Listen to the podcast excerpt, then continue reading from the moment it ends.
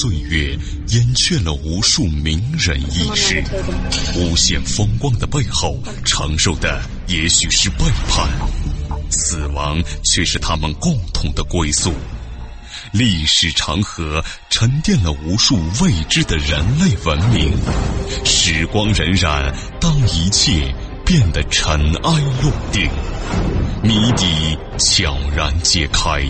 虚幻的高塔瞬间崩塌，纵古今，横万里，石破天惊，惊天大幕。各位听友，大家好，我是卧龙先生。那么今天的惊天大幕，跟您说一说彭德怀率志愿军入朝真相。在我国的东北边境，有一条水色青绿、宛如鸭头的。千里长河，名曰鸭绿江。这条发源于长白山天池东南胭脂山路，东北至西南走向的外流河，日夜奔腾不息，涛声不止，宛如一个多愁善感的少妇，好像在哭诉，更像在歌唱。他把一串串心酸的泪珠送进茫茫大海，又把一曲曲英雄的赞歌。留给了两岸人民。位于鸭绿江畔的安东，本来是一个山清水绿、风景秀丽的旅游城市，素有“东北小苏杭”之称。如今呢，这里却是军车疾驶，戎马匆忙，笼罩着一片战争的阴云。战乱打乱了这里的生活秩序，也加快了这里的生活节奏。满街都是庄严不语的军人。到处可见被伪装了的武器装备，整座城市简直成了一个巨大的兵站。屯居安东的部队都在抓紧时间进行战斗动员，补充军需，准备干粮，忙得不亦乐乎。这些久经战阵的军人，对老生常谈的战前动员都习以为常了。唯有一件事令他们心灵震撼，这也是我军历史上一次罕见的事。那就是彻底消除解放军的痕迹，取下“八一五星”帽徽和“中国人民解放军”字样的胸章，以及装备上印刷的军徽，收缴印有解放军番号的印信等。摘掉自己心爱的帽徽和胸章，战士们十分不情愿呐，但又不得不执行命令。他们把帽徽和胸章捧在手里，端详着，抚摸着。沉思着，久久不肯放下。八一五星和中国人民解放军胸章一直是堂堂正正的军人符号，朝夕可见，从不离身。它是人民解放军的光荣标志，也是战士的骄傲、荣誉的象征。可现在马上就要把它全部上交，心里总觉得不是滋味市区北郊有一座高约。一百三十七米的小山，名曰镇江山，当然了，现在就叫锦江山了。素称为伪满八大景之一，山上风景如画，名胜众多。薛礼卫国东征的遗迹，在此是随处可见。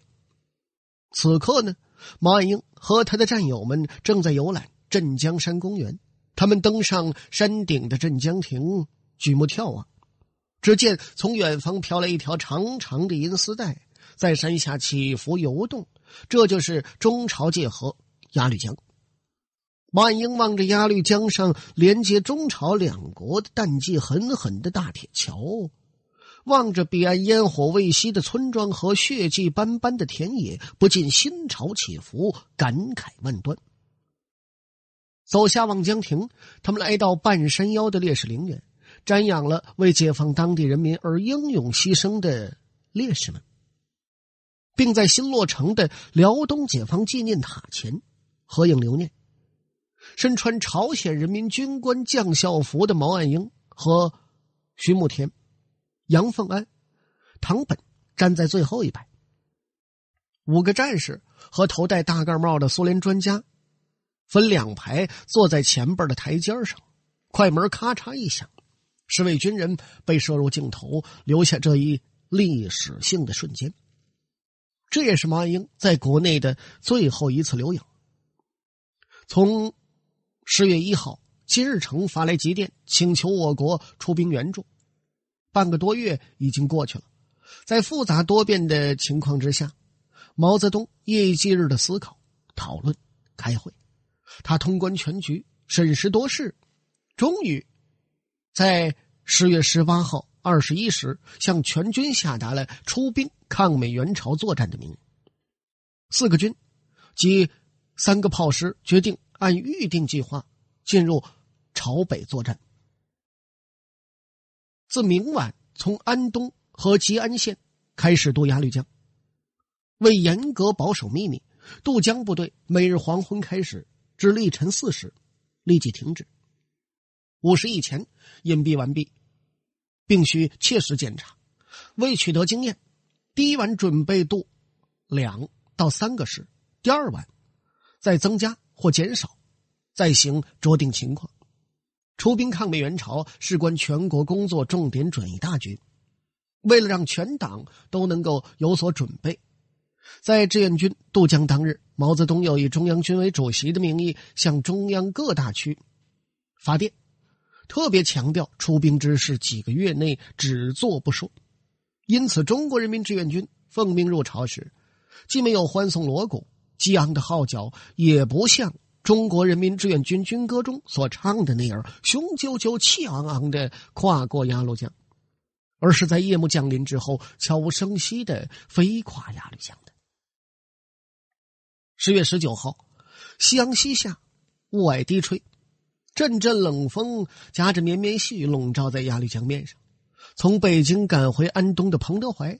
来不及在镇江山招待所休息一下，来不及换上朝鲜人民军的将军服，就壮怀激烈的踏上了出国作战的征程。志愿军临时指挥所的全体人员把彭德怀送到了披着伪装网的吉普车旁。从不信神的毛岸英在心中也是暗暗祈祷，愿马克思在天之灵保佑彭老总。顺利到达目的地。主席从安全考虑，要我把指挥所设在鸭绿江北岸的隐蔽位置。我认为还是过江和金日成在一起好，这样就便于统一指挥作战。彭德怀向邓华和洪学智交代：敌人北犯甚急，平壤可能要失守，我得马上过去会见金日成首相。天黑以后，你们几位随四十军行动，一定要组织好部队过江，不能出半点纰漏，明白吗？明白了，彭总，您就放心先走吧。邓华和洪学智向彭德怀庄重的敬了一个军礼。站在一旁的朴一宇看到彭德怀和他的秘书警卫员真的要入朝了，即登车引路，眼含痛泪，连声在说。这就好了，这就好了。你们要是再不出兵，那问题就严重了。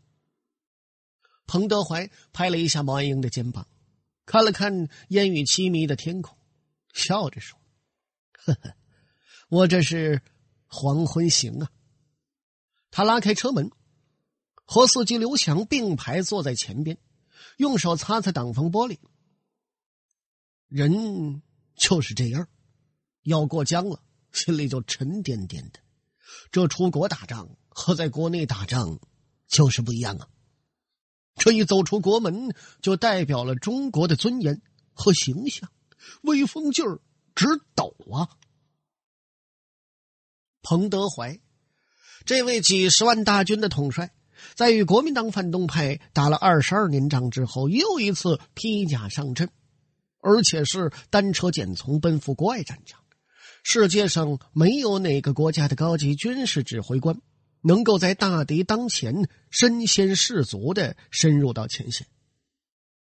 而此时此刻，战争的另一方军事指挥官麦克阿瑟正在千里之外的豪华官邸里尽情享受着那个国家特供的所有的奢华。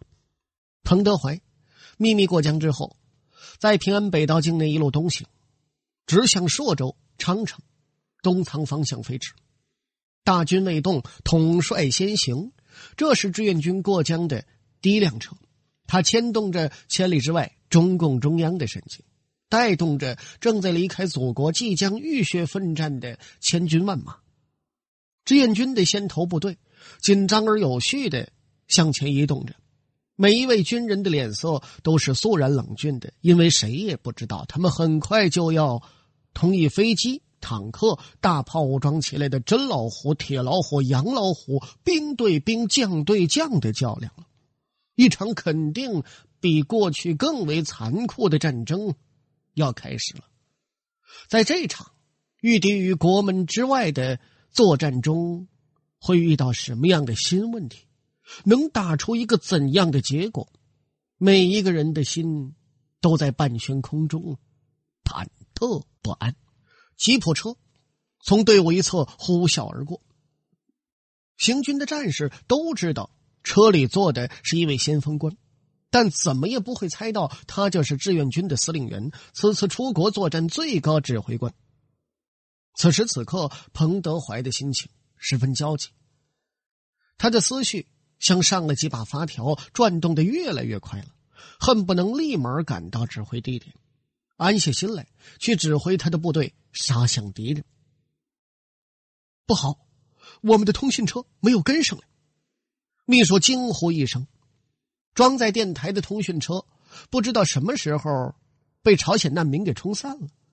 彭德怀往后一看，果然不见通信车的影子，便摇手自嘲：“呵呵呵，我带兵打仗几十年，还没有遇到过像今天这样。”既不明敌情，也不明友情和地理的被动局面。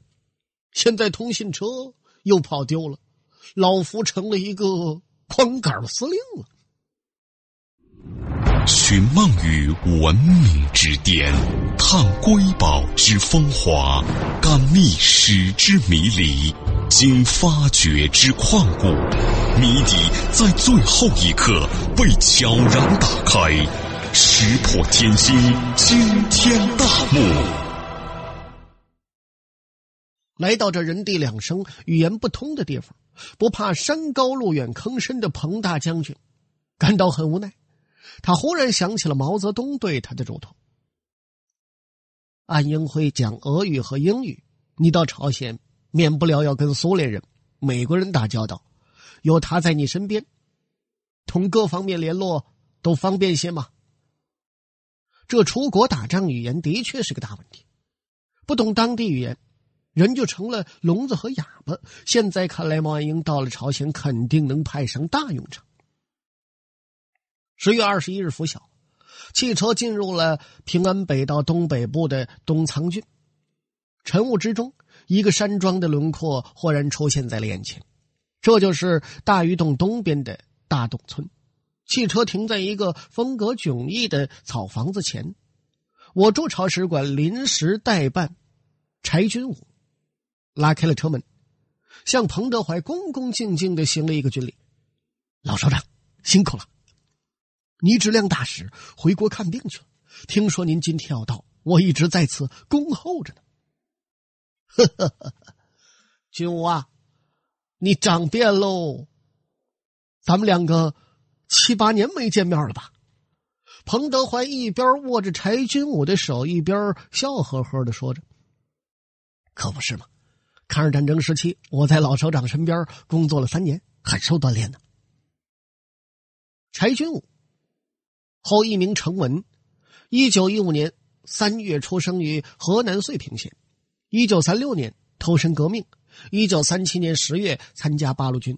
彭德怀在太行山区前方总部主持工作时，柴军武就在他手下任情报股长。令人难忘的是，在南爱铺反扫荡的斗争中，柴军武带领一个警卫排跟着彭总冲出了重重包围，但左权将军在那次突围之中不幸牺牲。一九四三年。你到晋冀鲁豫军区当处长之后，咱们好像就没见过面。七年不见，你进步很快嘛。彭德怀笑着说：“军武啊，我可是头一次出国，一会儿还要去拜见首相，我得好好的梳洗打扮一番。”警卫员没有找到脸盆，只拿了一个美式的钢盔。彭德怀洗完脸，把他从西北穿来的粗黄泥的军服的袖口的破绽修补了一下。司机看着彭德怀用指甲刀剪得很吃力，便递给他一个打火机。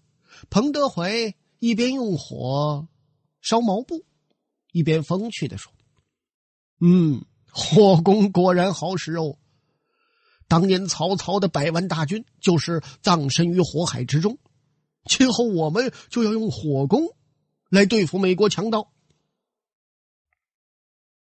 太阳从东边的山头冉冉升起，柔和的红光照亮了漫山遍野，把淡淡的雾气染成了粉红色。彭德怀和柴军武在朝鲜外相朴宪勇的陪同下，像农家走亲戚一样，步行着去拜访朝鲜党和国家领导人。身着军便装、腰扎武装带、足蹬黑皮靴的金日成。和一身棉大衣、棉帽、棉鞋的彭德怀紧紧握手，这是一次意味深长的握手，也是一次历史性的握手。他们虽是初次见面，却似旧友重逢。我代表朝鲜党和政府及朝鲜民主主义人民共和国的人民，热烈真诚的欢迎彭德怀同志，欢迎中国人民志愿军。我可是久仰您的大名啊！金日成操着。鸭绿江北岸的东北话，激动地说：“金日成，原名金成柱，一九一二年四月十五号生于平壤万景台的一个佃农家庭。十三岁时，随父金亨济赴中国东北，曾下定朝鲜不独立就绝不再回的决心。他在吉林育文中学读书时，便从事学生抗日运动。一九二九年秋。”被警察逮捕入狱八个月。一九三二年，创建朝鲜人民革命军，在中国东北地区和朝鲜北部地区进行抗日武装斗争。一九三六年，建立祖国光复会，任会长。一九四五年，朝鲜北部解放之后回国。就在十天前，金日成在平壤发表用鲜血包围祖国每一寸土地的广播讲话，在讲话之后。就把他的首都迁到了江界。这几天敌人不断向北逼近，我们不停的往后转移。我刚到平安北道这儿，就听说彭司令员来了，我本人非常高兴。你好，金日成同志啊，毛泽东主席让我代表他向你问好。彭德怀直视着比他小十四岁、尚未到不惑之年的金日成。只见这位首相饱满的天庭下，那双微带笑意的眼睛因缺少睡眠而略显红肿，眼神中透出一种焦虑。谢谢你，谢谢毛主席。金日成说完，又热情的与柴军武及其他同志握手。宾主在一张脱了漆的长条桌前相对而坐，人民军女战士摆上香烟和茶水。彭德怀向金日成转达了毛主席的电报精神。谢谢毛主席，谢谢毛泽东主席，谢谢中国共产党，也谢谢彭司令员及时来支援我国。金日成说的很亲切。呵呵呵，我们都是社会主义阵营，隔着一条江，可谓兄弟之邦。接到你的急电，我们的党中央和毛主席。非常着急啊！我是临危受命，仓促上阵。这仗能不能打好，要靠首相和朝鲜同志多多帮助。从现在开始，我们就并肩作战，对付美帝国主义的侵略军。麦克阿瑟要我举手投降，可是我们从来没有这个习惯。不过，敌人的兵力占优势，炮火又强。还有大批的飞机，我们的部队组织敌人的进攻非常困难。人民军现在的兵力还有多少啊？不瞒司令员你说，我们只有三个多师在手上，一个师在德川，宁边以北；一个师在苏川，一个坦克师在博川，还有一个工人团和坦克团在长津附近。金日成一边让着茶，一边说着。彭德怀也向金日成通报了，第一批中国人民志愿军在昨晚上开始渡江，计划在十天之内要过来四个军，十二个步兵师，三个炮兵师，约二十六万人。第二批二十四个师正在调集，第三批也开始集结。彭德怀报告了出兵情况之后，接着说：“我们的党中央和毛主席下这个决心不是容易的。中国大陆刚刚解放，困难很多。我们出兵是为了帮助朝鲜人民军渡过难关，打败侵略者。我们不怕美国宣传的同中国进入战争状态，也考虑到美国有可能轰炸。”我东北工业城市，攻击我沿海地区，但是毛主席估计美国还不大敢那么轻举妄动。我们不是他们的参谋长，不知道他们会疯狂到什么程度。金日成听罢，微笑点头：“呃，请转达我对毛泽东同志的敬意。”彭德怀接着把他对美国侵略军的分析。以及如何打法，说了个大概。在金日成肯定的目光之中，彭德怀又说：“现在的问题是能否站住脚，无非三种可能：一是我们站住脚了，而且歼灭了敌人，从而和平的解决了朝鲜问题；二是虽然站住了脚，但双方僵持不下，使战争长期化；三是我们顶不住。”被打回去了。当然，我们要全力争取第一种可能。我相信，在中朝两国人民的共同努力下，我们能够取得第一种可能，打败美国侵略军。彭司令员，听说毛泽东同志的儿子也当了志愿军。呵呵，你的消息很灵通吧？不错，毛主席的儿子毛岸英是在志愿军里，他积极主动。要求抗美援朝，毛主席也支持他，他是一个好青年。这使我们朝鲜人民深感不安，这种精神千古少见。有机会我一定要看看他，向他表示感谢。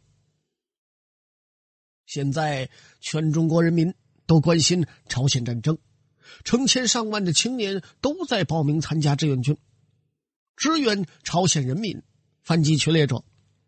我国人民总结两句话，叫“抗美援朝，保家卫国”，这就是中朝友谊万古长青的象征啊！中国共产党对青年人教育的好啊！说着说着，此时桌上已摆好几碗米饭、几碟泡菜、三瓶罐头、一瓶白酒，女兵又端上热气腾腾的炖鸡。大家往门口望去，只见雪地上用四根铁棍支起一口铁锅，锅下的木块噼里啪啦烧得正旺，屋里屋外气氛热烈，笑声不断，就像农家办喜事儿似的。金日成端起酒杯，热情而又不失庄重。这蘑菇炖小鸡儿是用当地的山鸡长白山上的蘑菇鸭绿江里的水做的。虽说不是什么名贵的菜，却表达了我们一番心意。朝鲜是出人参的地方，只是这兵荒马乱的年月，那个东西不好找。等赶走了美国侵略军，我再请你们喝人参鸡汤。我现在提议，这杯酒，一是为彭司令员接风洗尘，二是感谢中国政府对我国的支援，三是为。朝中两国人民的友谊万古长青，干杯！各位亲爱的听众朋友，咱们这一期的惊天大幕呢，到此为止就给您讲完了。我是卧龙先生，咱们再会。